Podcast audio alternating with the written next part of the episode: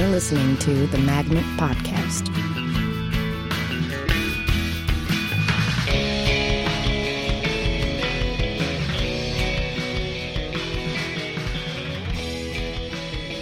Uh, hello, welcome to the Magnet Theater Podcast. I'm your host, Louis Kornfeld. My guest today is the endlessly delightful Hannah Chase. Hannah, thank you for talking. Thank you so much for having me. So I just got reamed out by Peter McNerney in the office for not including enough facts about people's lives and timelines on the podcast. So Hannah, Oh no. what is your timeline? I guess uh, the, the question Peter specifically wanted to know was, what was your first show at the Magnet Theater? That I saw or that I was in? I don't know. I don't know either. And I probably don't know the answer to either of those questions. I think it's possible that the first show I saw was the Made Up Musical. Was Okay. that around in 2007? Oh, yeah. Yeah, I think that may be the first show I saw. Yeah. Um, because I was taking class with John O'Donnell. Oh, really? Yeah, he was my level one teacher. Here at the Magnet? Yeah. Oh, no kidding. Yeah. Wow. So I think that was probably the first show I saw. And I I guess probably the first show I was in was like a We Might Just Kiss. Yeah. But that's just that's that's not a memory. That's just an inference. fact. Yeah, exactly. Great. We'll check that off. Yeah. Is Peter's that okay, list Peter? of facts. I hope you're happy, Peter. um, uh, okay, great. Let's avoid the timeline for the time being. 'cause Great. That ain't my style. Okay. Uh, you have a director series show coming up next month, right? In, Uh, I do. In May. Um, tell us about it. It's uh, I'm really excited about it. It's called The Cast, which is like a pretty boring name. Uh, I struggled with like whether to, to try to name it something more exciting, and then I ultimately decided I couldn't come up with anything more exciting than that. So it's just now I'm like trying to uh, tell myself that it's like good to have a streamlined name. Yeah. But I think it's just because I couldn't come up with anything that sounded more interesting. Um, but it's called The Cast, and the idea is it's sort of like Noises Off improv. If you've ever seen the show Noises Off, which is a like a play that um, takes place both like on stage and then backstage. So uh, the idea of the director series will be we'll get the name of a fake play and then the cast will both like put on that fake play and also like toggle back and forth between being on stage and backstage, which is sort of exciting to me as a form because I think you get to have like two really distinct styles of play within the same piece, mm-hmm. which sounds like fun. You also get to do like two games to your character throughout exactly. a show, which exactly. is awesome. Yeah, yeah. So I thought I would like to be in a show like that. That's how I sort of like do everything. Yeah. feel like, well, I would like to be in this show, so I'll direct it, or I would like to do this exercise, so I'll coach it. Yeah, I kind of feel like that's like a big part of teaching. Yeah. a, a big part of producing anything is like uh, I I oftentimes find myself failing in shows horribly, and then thinking, okay. What would have been a better circumstance for me to have succeeded? Yeah. And then that's what we do in class the next day. Yeah, totally. I think that's that's a. I mean, that's a good measure to have. I don't know. That's a good bar to measure things by. Yeah. I feel like it's the like really only one I have. Yeah. It's like how does this how do I, how does this work for me? Yeah. How can I make it work for me? And then it's helpful. It's the best that you can do. Exactly. What What about that appeals to you? What about that makes that the show that you would want to be in? The cast. Yeah. Um, I, I think like specifically getting to play at least two really distinct characters that have two really distinct styles. Like I like the idea of a play within or like an improvised play. Um, it's like very stylized and almost like genre y and narrative. That's a, a style of improv that can be really fun, but probably on its own wouldn't feel very rewarding to me. But being able to like counter that with uh, a slightly more like realistic, sort of fleshed out character based like style of improv on the other side of things. Yeah. sounds fun. It's it's not often that I get to like play in two really like different styles and paces of improv in a single show. So I think that's why it sounds like fun to me Yeah. and the cast is awesome. I in it? just, it's um, Megan and uh, Jana.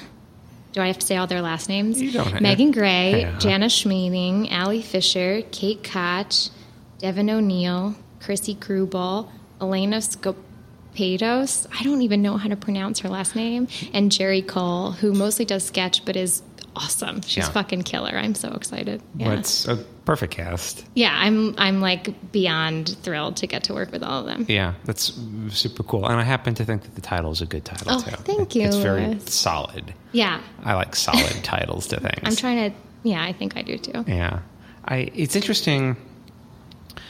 Sometimes uh, in classes, if you just kind of give the note to people to like pretend like the scene that you're about to do is you're an actor and you're like putting on this play. Mm-hmm. Yeah. it's really interesting how like sometimes it's just like a light switch is flipped Totally. and you could see people's entire approach to everything change and confidence level go through the roof. Yeah, we just ran. I just ran that with them in our like second rehearsal, which Yeah. was a few days ago. I ran like scripted scenes, which are basically that. It's like you know we'll get the title of a play and the scene that this play is in, and then you're going to perform it. This is something you've been rehearsing for months, and yeah, exactly that. It's like they're the confidence in every move just skyrockets, and a lot of other things like start to take care of themselves without trying intentionally to do them. Like a really small one I notice is like stage picture becomes like much more interesting and and like you don't have any scenes in that exercise that are just like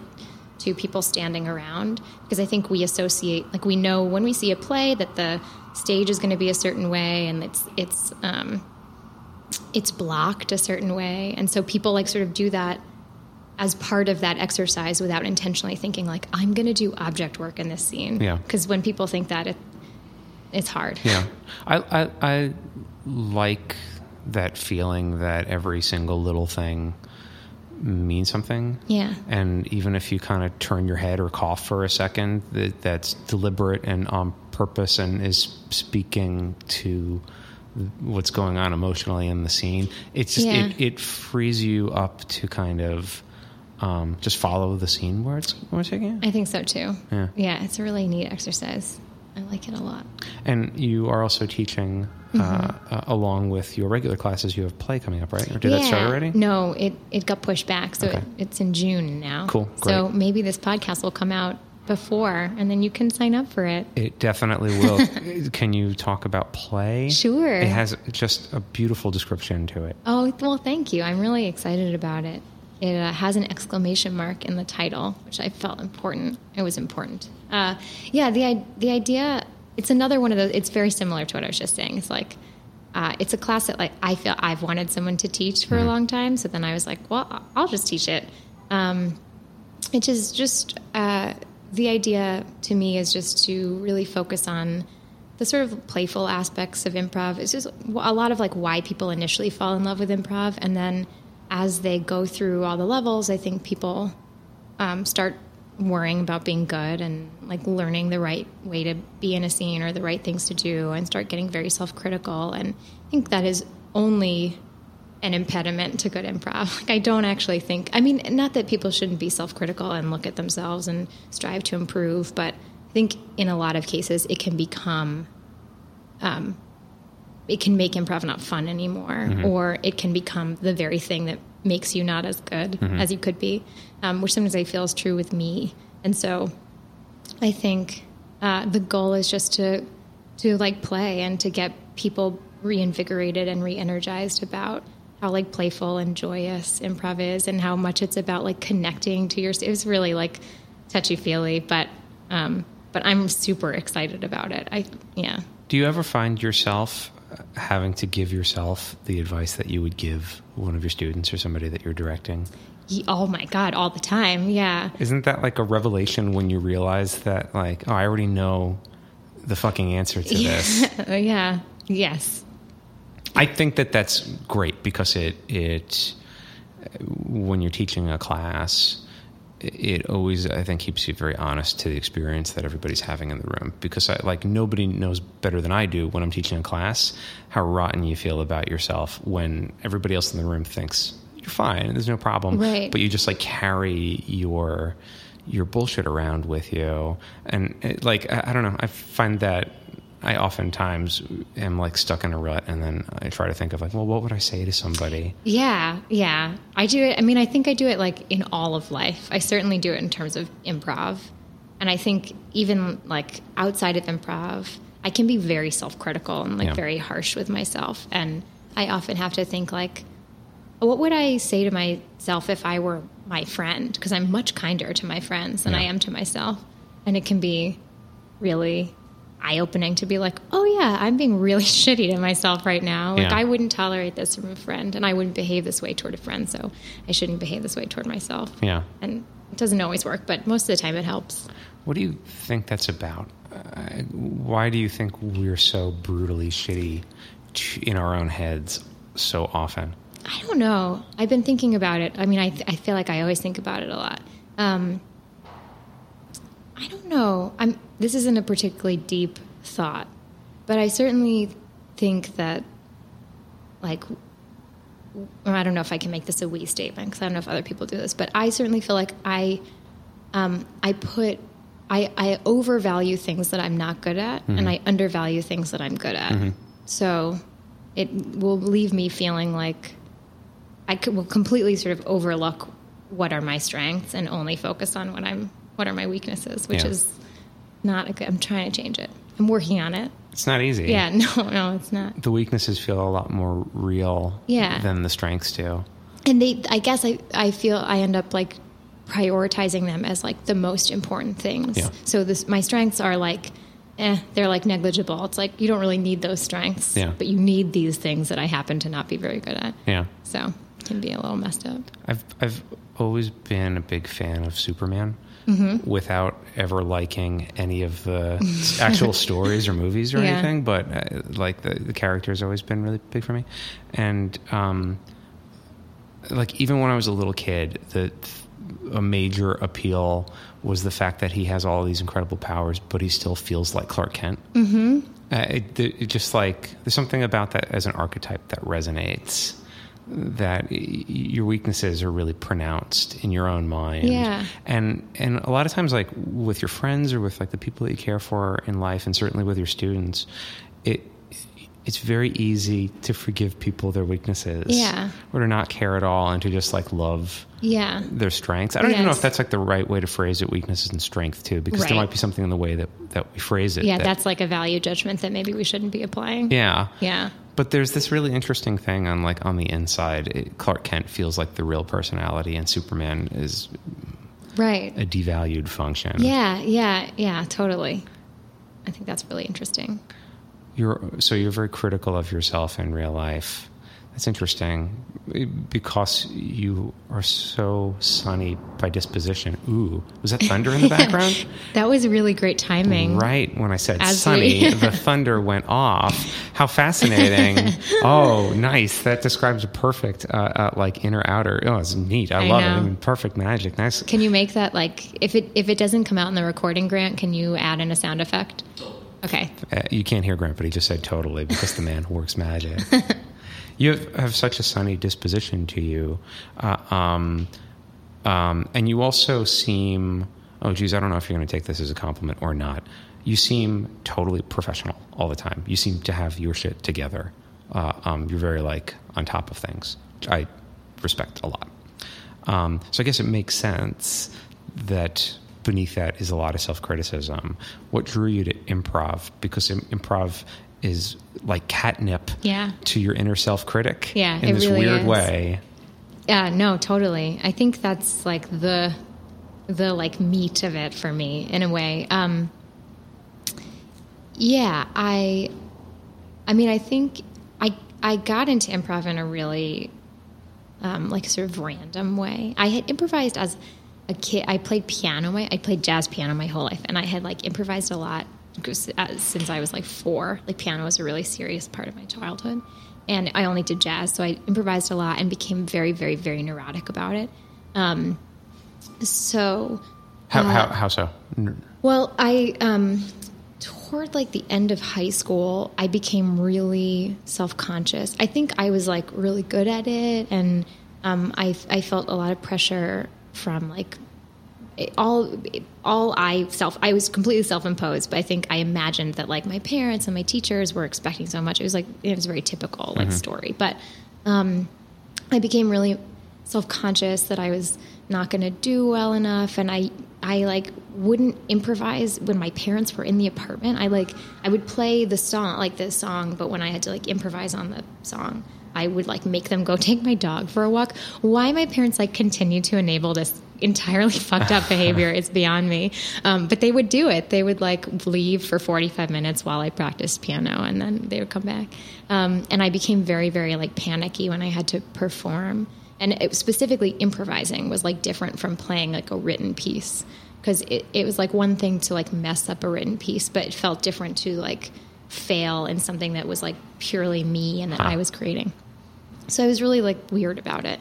And then I stopped playing piano when I went to college, um, and now I sort of like regret it, but it's complicated. Um, but I, my like freshman year of hey, Peter, I'm giving you a timeline Here right we now. go. Oh my goodness! Buckle your seats, guys, because Peter McNerney's got a big smile on his face right now. yeah, my, my freshman year of college, um, I like made friends with the guy across the hall from me, um, like during orientation, and he wanted to audition for our college improv troupe, which I like. I had never acted. The only acting this is not an interesting story, but the only acting experience I had was like I had auditioned for my middle school musical, and like I was I was cast as like a because I also was a dancer, so I, I was cast in like the dancer's role that also had a monologue attached to it, and they split it into two and gave the monologue to someone else because they like didn't think I was good enough for the. Um, anyway, I'm at the anything. Jesus. Yeah, I know. Um, so, uh, so, but I, so I, and I never did improv, but I guess I had like seen Whose Line Is It Anyway and thought it was interesting. So my freshman year during orientation, this kid, Eli, um, who's the guy across the hall from me, wanted to audition and wanted a friend because he was nervous. And so I accompanied him to the audition and like auditioned along with him. And then I got on the team and he didn't. And I was like, I mean, petrified for a year, like horribly terrified. Um, every rehearsal, I was like terrified. And every show, I was even more terrified. And I didn't even like spending time with the people in the group because, like, I was terrified, like having dinner with them because it was a very like bit heavy group, Oh, yeah. and I like Yeah. felt really um, like unequipped to like communicate with them.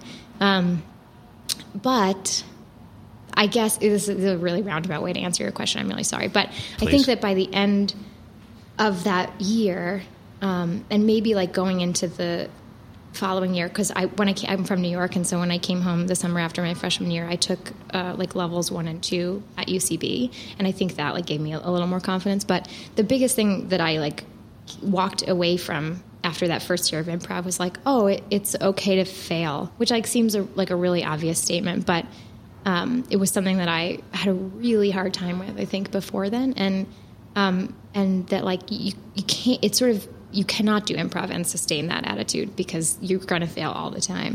Um, and in a way, like improv makes failing a little less scary because you fail or like you know you do something that's not funny or it's not good or it doesn't work or whatever and like you have to do it again and you have to do more of it. I mean i guess you don't have to but you do. And so you sort of like get used to like failing is part of the process. I mean failing might be might sound like too harsh a word but But that's what it feels like in that moment. You feel like a failure. Yeah, yeah, yeah. So ugh, I don't even know what, your original question was, and but that's how that's somehow like what I thought of. Oh, like being cat catnip for self criticism. Yeah, I, I- like I think I think of improv as a, like a process for me, uh, less of like a.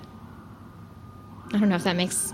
I don't know what if that means anything, but um, it's like im- to me, improv is like a continual um, like en- engagement with that idea of, of like trying to battle my own self criticism and trying to um, like re- reconnect to what's like playful and, um, and and not judging myself. And it's like a yeah it's like a process. Improv is like a verb Yeah. for me in a way. I mean it's also a verb but Yeah. it's it's like a i don't know does that make any sense It does. Yeah, I feel very much the same way about it. Um, um, it's interesting too because, like, some of your best moments on stage um, start off feeling like failures. Um, it, when you think back on like the three or four like shining magic moments that occurred, I guarantee at least two of those moments started off where you just didn't know the right answer Yeah. and you were feeling confused and shitty about yourself. Yeah. And on the other side of that was then the most brilliant, wonderful thing you've Mm-hmm. ever seen or done in your entire life. And it, it that's a nice experience to have because it, somewhere along the way we do sort of absorb this thing that like failure is inherently bad or inherently reflects our value as a character. Right. And so we kind of um, try to have the day without the night. You know what I mean? Yeah, totally. Yeah. Yes, totally. I, I was in, I was talking with you earlier about this, but I've just been listening to a lot of the podcasts over the last week Uh-huh. to like catch up on what I, what I missed slash in preparation for recording my own podcast. And, uh, I was like particularly intimidated by Branson's podcast. Hi, Branson. Hi, Branson. If you're listening, um, because he's just like so, I'm so smart, and he can quote so many things, which is a thing that I've like never been able to do. But one of the quotes that he, I think, said, or maybe you said, was like, I'm going to mangle it, but it was like something about like having to like dig, dig deeper, like dig a hole deeper so that you can fill that hole with joy. Do you know what I'm talking Yes. about? No, but I I don't remember the quote, but I, I know what you're communicating. But it's like a, it's. I have always had that idea. Like, or I, I envision. I have like a very visual, like memory or visual. I think of things very visually. So, like to me, I've always thought of that as like a graph. Yeah. That that has uh, x axis x axis symmetry, and you can only go as high as you can go low. And so you sort of have to risk looking like an idiot uh, or failing in order to like achieve what's great. Yeah. And it's like much safer to stay in that like, you know, like two negative two area. But it's much more exciting and rewarding to like expand your Yeah. y axis. Yeah. I- Make, it makes sense to me. Okay, cool. I, you know, I, as we're talking about it, I realize that I'm sort of uncomfortable with failure as the kind of measurement that we're using for it. I like recently I've been thinking a lot about the word unfamiliar.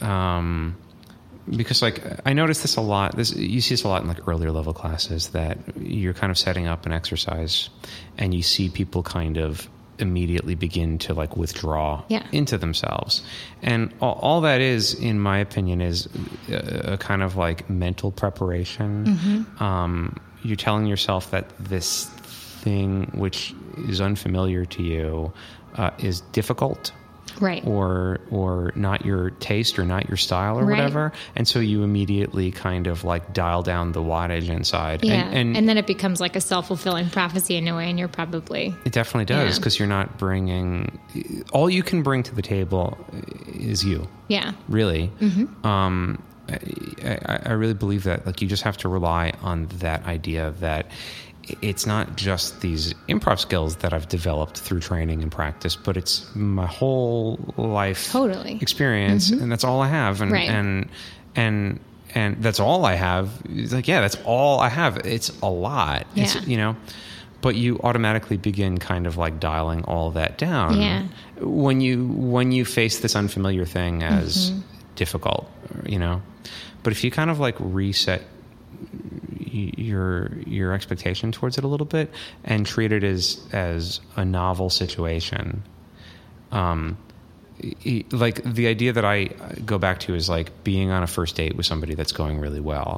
That like you're getting to know each other and you're getting the feel of each other, but when it becomes clear that there's like a mutual interest, every single the very unfamiliarity of this exchange with this other person is is what jazzes you and and you you Right. you meet it with full attention Yeah. and, and you know what I mean yeah, like totally. um, and that, oh, where the hell was I going with this idea? Oh, right. Not using the word failure. Not using the word failure. I agree with, by the way, but Yeah. I'll finish and then I'll. It just, there's like too much of a stink associated with it. Totally. But- I, yeah. I'm sorry, please. No, no. You go. Well, I, I, the, the point is, I I think that so, so much of, of what you end up chasing, especially the more experience you get, and, and when improv loses its kind of original fun, mm-hmm. I think one of the reasons why it loses that original fun is because you become too smart and you become too prepared. You kind of lose that beginner's mind, and you start doing like you sort of know where things are going Right. and it doesn't feel it feels like kind of artificial Yeah. but when new and unfamiliar experiences come up very often we address them from that lens of failure from that lens of like i'm not prepared for this and so you veer away from exactly where the life is going to be Yeah. i've said my piece i'm sorry i cut you No, off it's great. No, no, it's so I agree with you. And it was as you were talking, I realized like, yeah, I would never use the word failure to like my students. Never. But I would use it about myself. Yeah. It's like goes back to that thing.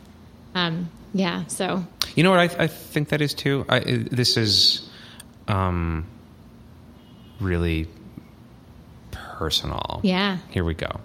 Um, I think that like you internalize other people's opinions, like growing up, Mm-hmm.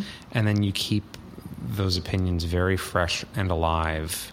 And in a way, at least for me, like uh, on some three-year-old level, God looking down from the clouds is very active in my brain interesting. and and there is like a little bit of like the harder I am on myself, the more it's like an act of like confession to that God Yeah. that's frowning on I knowing your true intentions and knowing you know what I mean like yeah.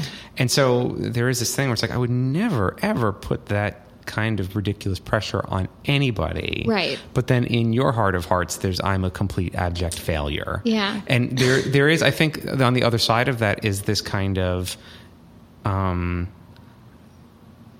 fear of like brimstone and fire raining down on you because you know of like the sin of pride or something like that. yes. Oh, totally. Yes.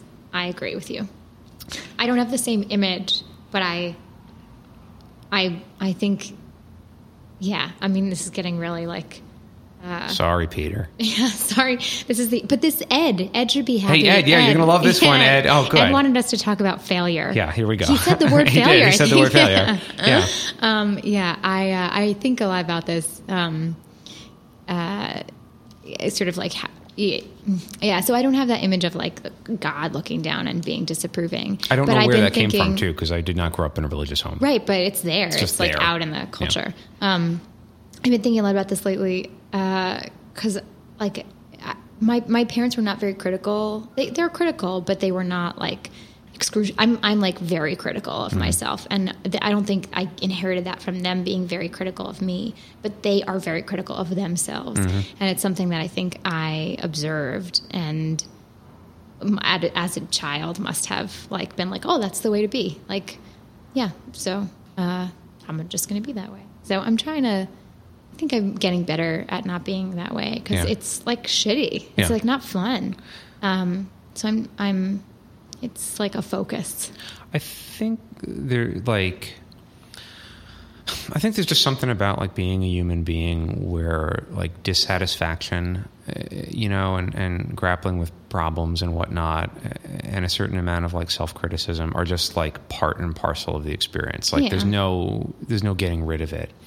But I think that maybe we don't have the most enlightened perspective on how to like treat that because we treat it like a problem instead of treating it like like an instinct or something. Like you don't get mad at yourself for being hungry. Right. You're just hungry and then you eat food. Yeah. But you get mad at yourself for for like grappling with like inner problems and you compound it and make it a lot worse. Totally. And I, I think it's just like if we can just sort of accept that it's like, well, we're always going to have 87 problems. And as soon as you solve one, another one appears. Yeah. Uh, And just get the hell on with it. Yeah, totally. I 100% agree. Uh, yeah, I, I I love talking about this stuff. This is going to be the most like morbid Great. podcast. This one's for you, Ed.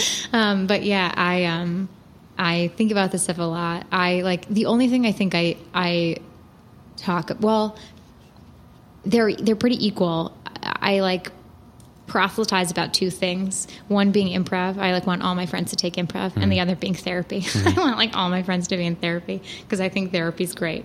And uh, and my mother is a psychoanalyst, and I like grew up um, like eagerly awaiting like when I could be in therapy. like, I was like, like I can't wait for that rite of passage. Um, and I, I like I'm I have been in therapy for years. I love it. I think it's really helpful. And um, I like there was definitely a shift at some point where like I think I initially went into it being like I can't wait to like cure myself of all the ways in which I make myself unhappy or whatever, um, and like just stop thinking about it as a way to like fix things and cure thing, not like big big things, but like it wasn't a way to like stop being unhappy and just be happy, but more a way to like get to know myself better. Mm-hmm. And it, it really is a process of like self discovery more than it is a process of self betterment. Mm-hmm. And that's been like a really helpful shift just in how I think about that kind of stuff. So I agree. It's like I, I think we have to stop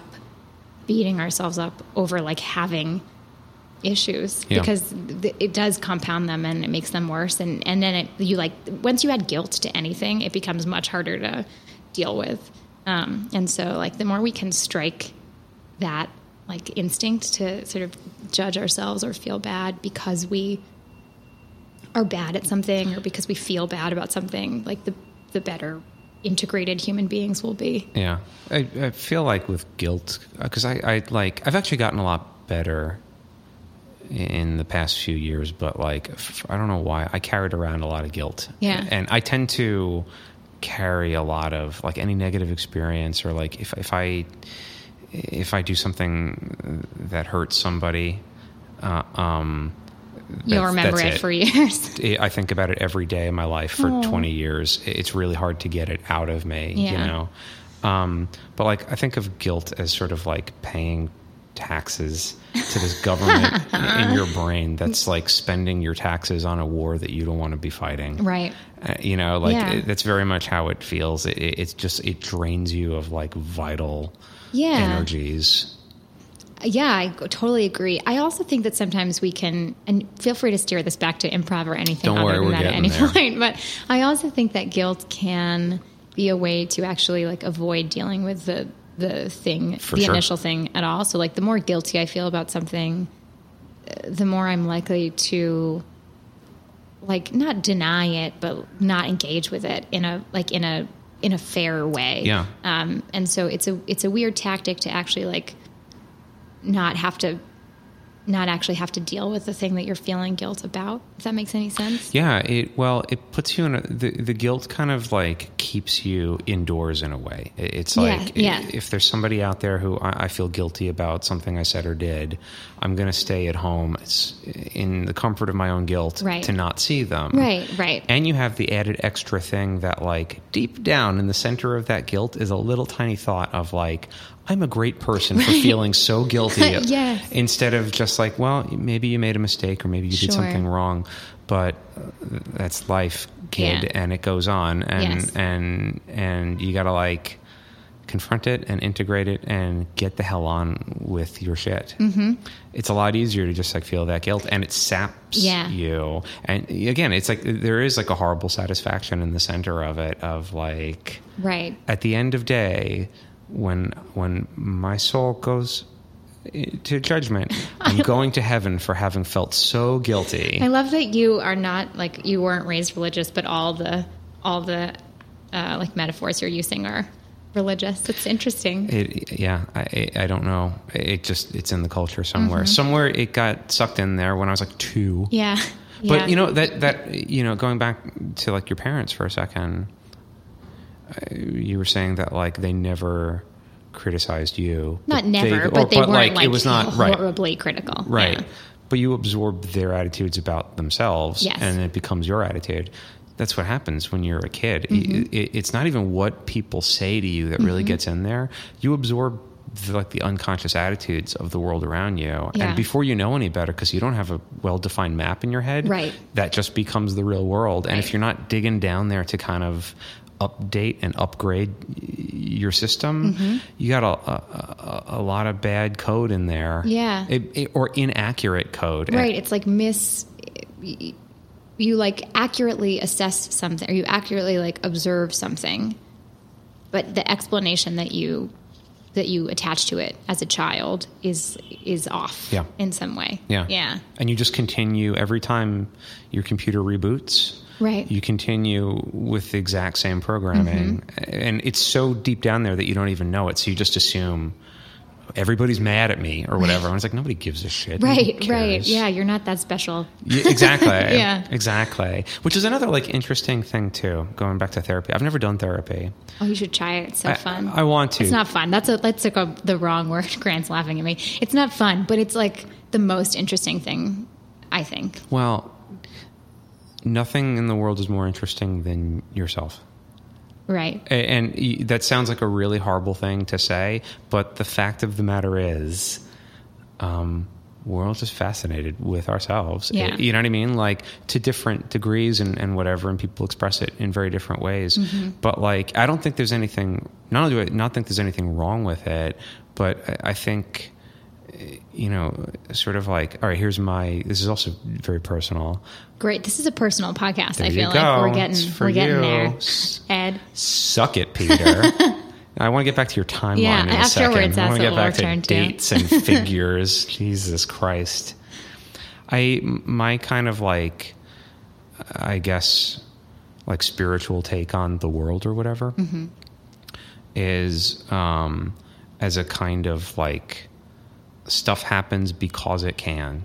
Like the world does things because the possibilities are there. Mm-hmm. And somewhere deep down at the core of it, it it's all just curiosity of like what am i?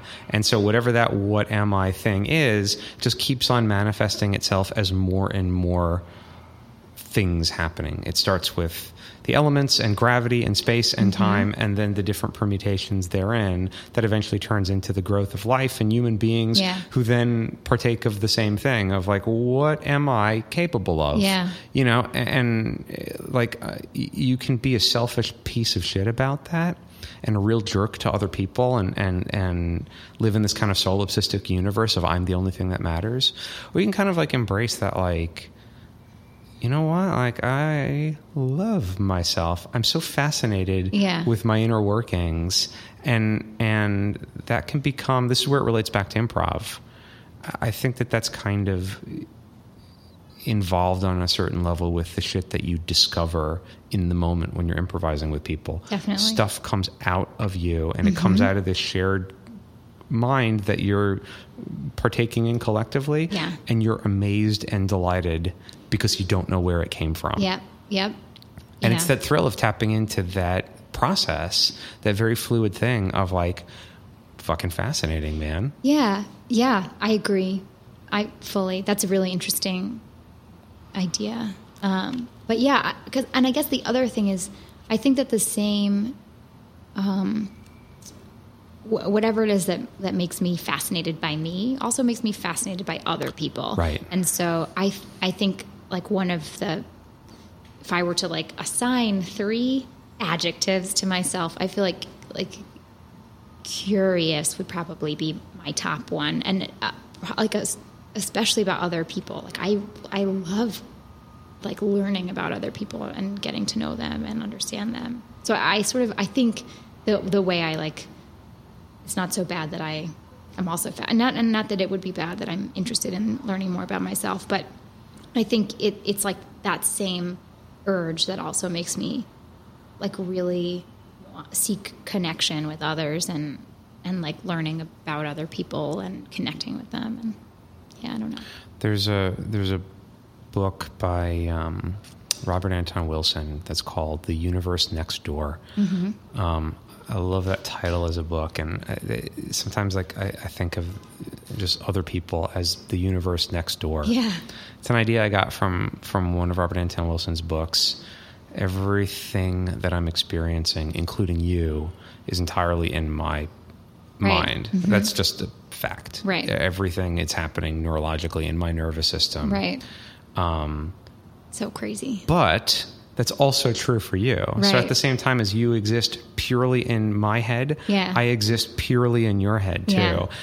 That it, it, that's just one of those like uh, snakes following its own tail things that like I think it keeps you really interested in in like oh yeah, I am super interesting. You are likewise super interesting. That's a good state of mind to be in. Mm-hmm. yeah i think so too I, I, I think that that's you're operating in a I mean as like hippie and shit as, as it is Yeah. you're operating on a pretty high level because you can be a grown up and uh, I think still stay in touch with that little kid sense of the newness and the weirdness of everything, Yeah, totally. I, I think it keeps you alive. Yeah, I agree. I like the dumb ideas that kids have. Oh my God. They're the best. They're great. Yeah. Because they just have so little experience and they're so close to like nothingness. You know what I mean? Like they're much closer to nothingness than we are. We Yeah. have a whole lifetime of shit. They're Right. like right at the brink of nothingness. And so they just ask really obvious questions that Mm-hmm. are really stupid the older you get, but are probably the best questions. Yeah. You know? Yeah. Improv. Improv. There's another like my favorite. You probably know this. You, I'm sure. you- Maybe no. Actually, I don't know. You. Oh, I gotta say, you were you big sibbed one of my classes like a year and a half Yeah, ago or so. yeah. I still talk about you to other big sibs as the sterling example of how to be. Oh, that's so sweet. That makes me feel very nice. Not to discredit any other big sibs, but uh, uh, Nolan. Constantino and Carly Minardo and you are the big three. You guys are the ones who like you set the bar super high. Big sibbing was the best. Big Sibbing It is the best. It's awesome. It's Yeah. great. Um, my favorite game to do in classes is Monologue Hotspot. Mm-hmm. I teach level four here at the Magnet Theater. Check it out, magnettheater.com. That's pretty much nothing but Monologue Hotspot. it's my favorite thing in the Yeah. world. And if I could get away with it, I would just do a three hour class, and that's all you would do is play that for three Yeah. hours. Because when you remove the pressure to like listen, there's a very basic selfishness built into that game. I'm listening to you talk so that I hear triggers that bring up memories and associations for me that I then tag in and share with everybody else. Right. But there's a really interesting thing. Even though people are listening to each other really selfishly, Mm-hmm. they're listening to see what comes up in their own mind, they actually end up listening really Yeah. well and like a genuine curiosity and Yeah. connection actually comes up which is the opposite of the kind of good charitable decent person listening we tend to do at like parties and Right, stuff where we're just like, mm-hmm, mm-hmm, mm-hmm, and I'm- not actually processing anything that the other person is saying. yeah, Yeah. I actually don't give even half a shit about what you're saying. I'm just waiting for my turn to say something. right.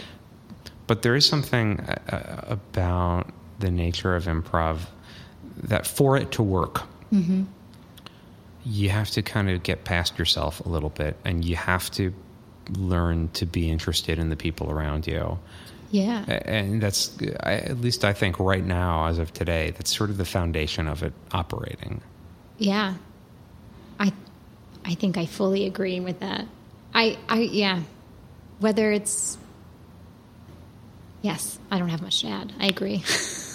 You and um, Rick Andrews and Megan Gray and, and Michael Lutton, you guys all do the free intro classes and, Yeah. and you guys cover level one classes here. Mm-hmm. I have nothing but the highest respect and awe for you guys because that's something I'm terrified of. I think I would be really bad at. yeah, it's not true. I I think so. um, you guys, all of you guys, but between you and me, you especially, Hannah, are exactly who I would want as my level one teacher. Um, what do you keep in mind to make that experience a rewarding experience for the people who are coming into your care? Well, I, I- mean, sort of like what I was talking about with my elective play coming up Sundays in June. Magnettheater.com. Um, similar, like I, I, I, um, I obviously want to teach everyone how to improvise. Um, so sort of the very basic ideas, okay, truth and comedy, yes, anding, things like that.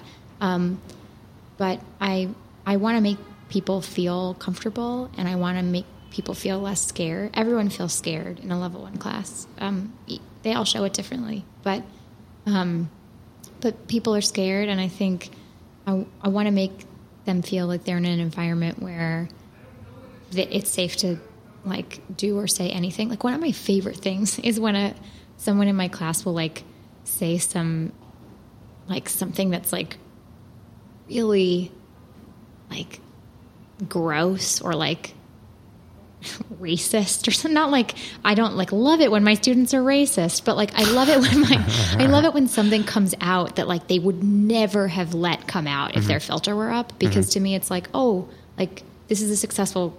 That's gonna ha- like we're we're teaching people, or I- you know, I, I feel like it's important to teach people how to like let stuff come out and like not always filter everything before it escapes their mouths and like how to sort of not judge themselves. And it's sort of like removing a step from like the way we are in in our other lives. Um, and so when something comes out that like uh, somebody immediately gets embarrassed by i always weirdly take that as a good sign that they're like getting the idea of improv. But i don't know i, I, I think that i want people to like have to to like grow as as humans in my class. And I want them to connect to each other. I've started thinking recently about how like I don't think I've maybe I've said it in a class or two. It just it only occurred to me recently that like a class is is its own ensemble and I don't know why no one's ever like said that to me. Um, and I it just occurred to me recently. It's like, yeah, I want to start talking about that more in class because I think I think that that's also something that's really important. Like I want a group to feel bonded Yeah. and and like they're taking care of each other. I don't know. I just said like 20 things that are important to me, so I don't know how I do all those or like how I what I prioritize, but It sounds like you have a pretty clear north star up ahead of you that Yeah. you're following. I, I totally agree about that ensemble idea, and and that's actually something I've started to say when I give the lecture about like not being absent. yeah. There's like the official "don't be absent" thing, Right. But then there's also like you learn skills in classes, and that's obviously really important. But you also like improv is a knack. It, it a lot of improv education I feel happens kind of between the lines, mm-hmm. and and Yeah. there's like games that we play and exercises and and and a handful of rules that are generally more helpful than not. But really, those are all there to kind of point you in the right direction. Yeah. And so much of it is just like learning how to play with these people in this room, learning Totally. learning the key to kind of open your mind to their mind so that they begin flowing together. Yeah. And and that totally is an ensemble thing. That is not. Uh, I've started doing the "This is not a yoga class" lecture at the Uh-huh. beginning of my classes. That y- you can't just kind of come in and pick and choose, Right. Because you're learning how to be with these people. Yeah. And There's no replacing that experience. Yeah, totally. I totally agree. Yeah. I thought of another thing that I didn't say also that I want that I want to do in class. Yeah. Is I like I guess I and maybe this is maybe I did say this already or I said a version of it, but I, I also think like one of the things that's really most exciting to me is watching people like do things they didn't know they could do. Yeah. Um, And so it's like trying to figure out like the right the right way to push people and the right things to like like the things that feel just outside of their comfort zone but that you know they can do to like push them in that direction and see them do it. And and like that's just the cool it's like such a I feel very um this is also so like touchy feely but I feel really like honored that I get to have anything to do with that process. Yeah. It's like a really special thing. Yeah. So anyway. Going back for a second to you playing the piano, mm-hmm. which I would love to talk more about after the podcast. Great. Um, it's really interesting to me that you don't have much of a problem with fucking up somebody else's score, mm-hmm. but that when it's kind of you, it's really unbearable to be a fuck up. It, it, it that's where the mistakes are really problematic Yeah. because like I, I get that that makes a lot of sense it, it's super interesting that actually that's a place where it's almost like there's too much of a direct window Right. into your inner workings Right. and, and you kind of can't bear the the the embarrassment or, or, or self-criticism that comes up for judgment there Yeah. but it's, exactly that spot I find that like as as conscientious improv teachers that we're trying to make okay for other people. Exactly. Yes. it, it it it's that like untutored, unlearned thing that you really love. That weird thing that comes out of somebody's mouth that is not meant to be funny. Yes. It's just you know you just saw a clear insight into the way this person's brain works. Yep. And uh, I I've been thinking about this a lot recently too. That like it's actually really useful to like learn from your embarrassments in your own real life to try to help other people have more courage about it.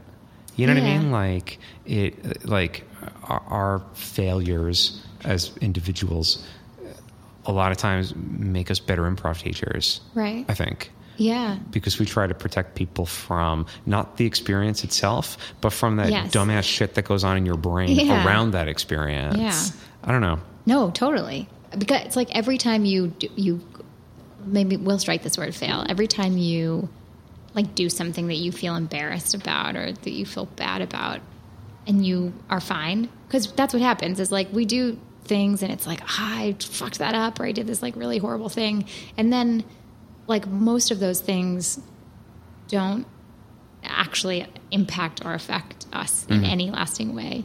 Um, and so the more it's just like being alive. I mean, it's just like age and time and stuff. But the more, the more we're able to like do these things that feel so like important and um, and embarrassing uh, in the moment, but like shortly after we are totally fine and we realize they were insignificant.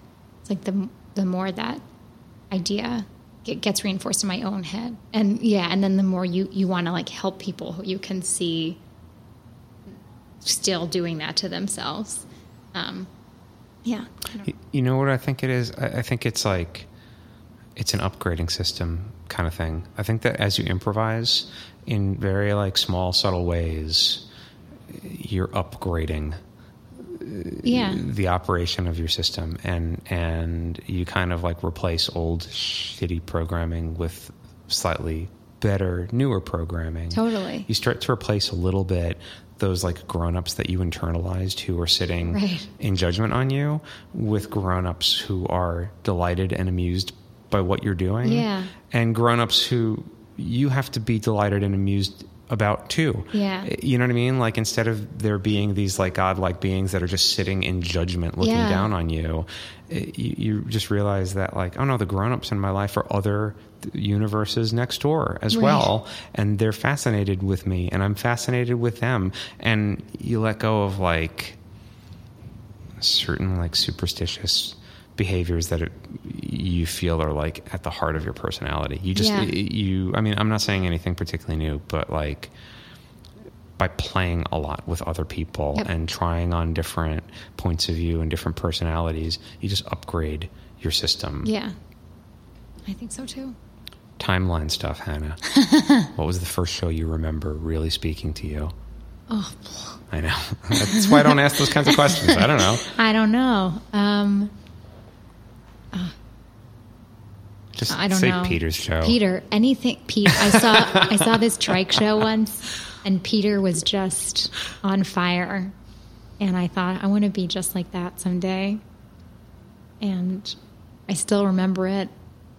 He played some very physical character, and he I think either he or Nick like spoke for the other person while the other person was like mouthing it. Yeah. What else happens in a trike show? That's you you covered it very well. It was amazing. Yeah, the trike is a wonderful show, and you I, should I know it it out. totally. Yeah.